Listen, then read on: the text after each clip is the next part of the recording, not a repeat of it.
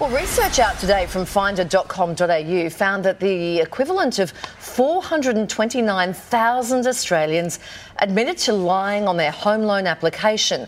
9% fibbed about their savings, while 4% exaggerated their income. For more, we're joined by 7 News finance editor Gemma Acton and from B105 radio studios in Brizzy, Stav Davidson. Hi, guys. Hello. Uh, Gemma, first up, housing affordability and the rental crisis, likely driver behind uh, this huge influx of people falsifying details, right? But stretching the truth, that's got to have serious consequences. Well, it is fraud, so that's Yeah, never right. a good start. But more Yeah, importantly, these, these rules are in place to protect you. They, the banks Mm. look at how much you can borrow. So if something happens, like interest rates go up or you lose your job, then you don't also lose your home.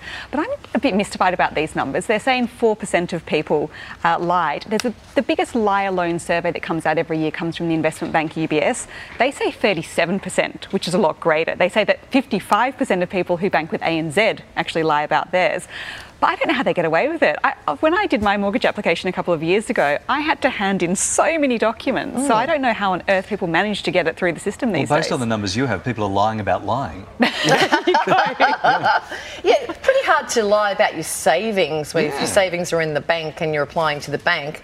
Can't they just look it up and go, ah, no, liar, liar, pants on fire? I don't know if that's the bank talks like this. Um, people, Stav, when, when people feel like they need to on their loan applications just to get a roof over their heads, I mean, it says a lot about the housing crisis, doesn't it? It does, it does. The state of the house, housing crisis is insane at the moment. But it also, I mean, those figures, I mean, lying on application forms is the Australian way. I think the numbers would actually be a lot higher than what they're saying, like, like uh, you were saying, Gemma. Um, it's what we do. I've signed documents for other people. I shouldn't admit that on national television, but I just did. Yes, and you did you lie? Did you lie for your job application B105? Did you say you did that huge radio show in New York for all those years? That highly successful. I said I was a successful comedian, which uh, turns out was a lie. Uh, right, let's move on, guys. And a report has revealed that last year Aussies were stuck on hold. Get this for 96.5 million hours. Telcos were the worst offenders. Stav, uh, are businesses understaffed, or are they hoping we'll sort of just give up? They don't want to talk to us in the first place. Uh, I didn't. I didn't want to have to say this, guys, but I've actually been sitting here since four o'clock this morning, Yeah. waiting for you. Uh, um, so no, but it is a problem, and there's nothing more frustrating than the music they play while you're on hold, and you're there. You can be there for up to an hour, and sometimes you accidentally hit hang up, and you've got to start the process again. There's obviously not enough people manning the phones, and people are time poor more than ever these days. We don't have time to wait around. A lot, I think a lot of people just give up and, and hang up.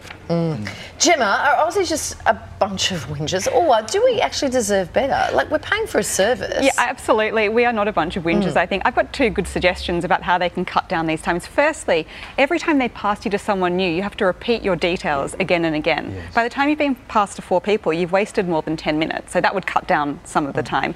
Also, all of the niceties. Hello, how are you? How are you mm. feeling today? How's your day going? You just don't want to hear that. You're obviously frustrated if you're calling a Yes. customer helpline. So just cutting straight to the case. How can I help you today? Would, would save a lot of time as well. So there's a lot of fringe stuff that they can get rid of to make our experiences But better. mainly getting through. The first thing is getting It rid of always the just start. Picking Yeah, up, picking the up. picking up. The okay, stick around, uh, Stav and Gemma. Up next. We-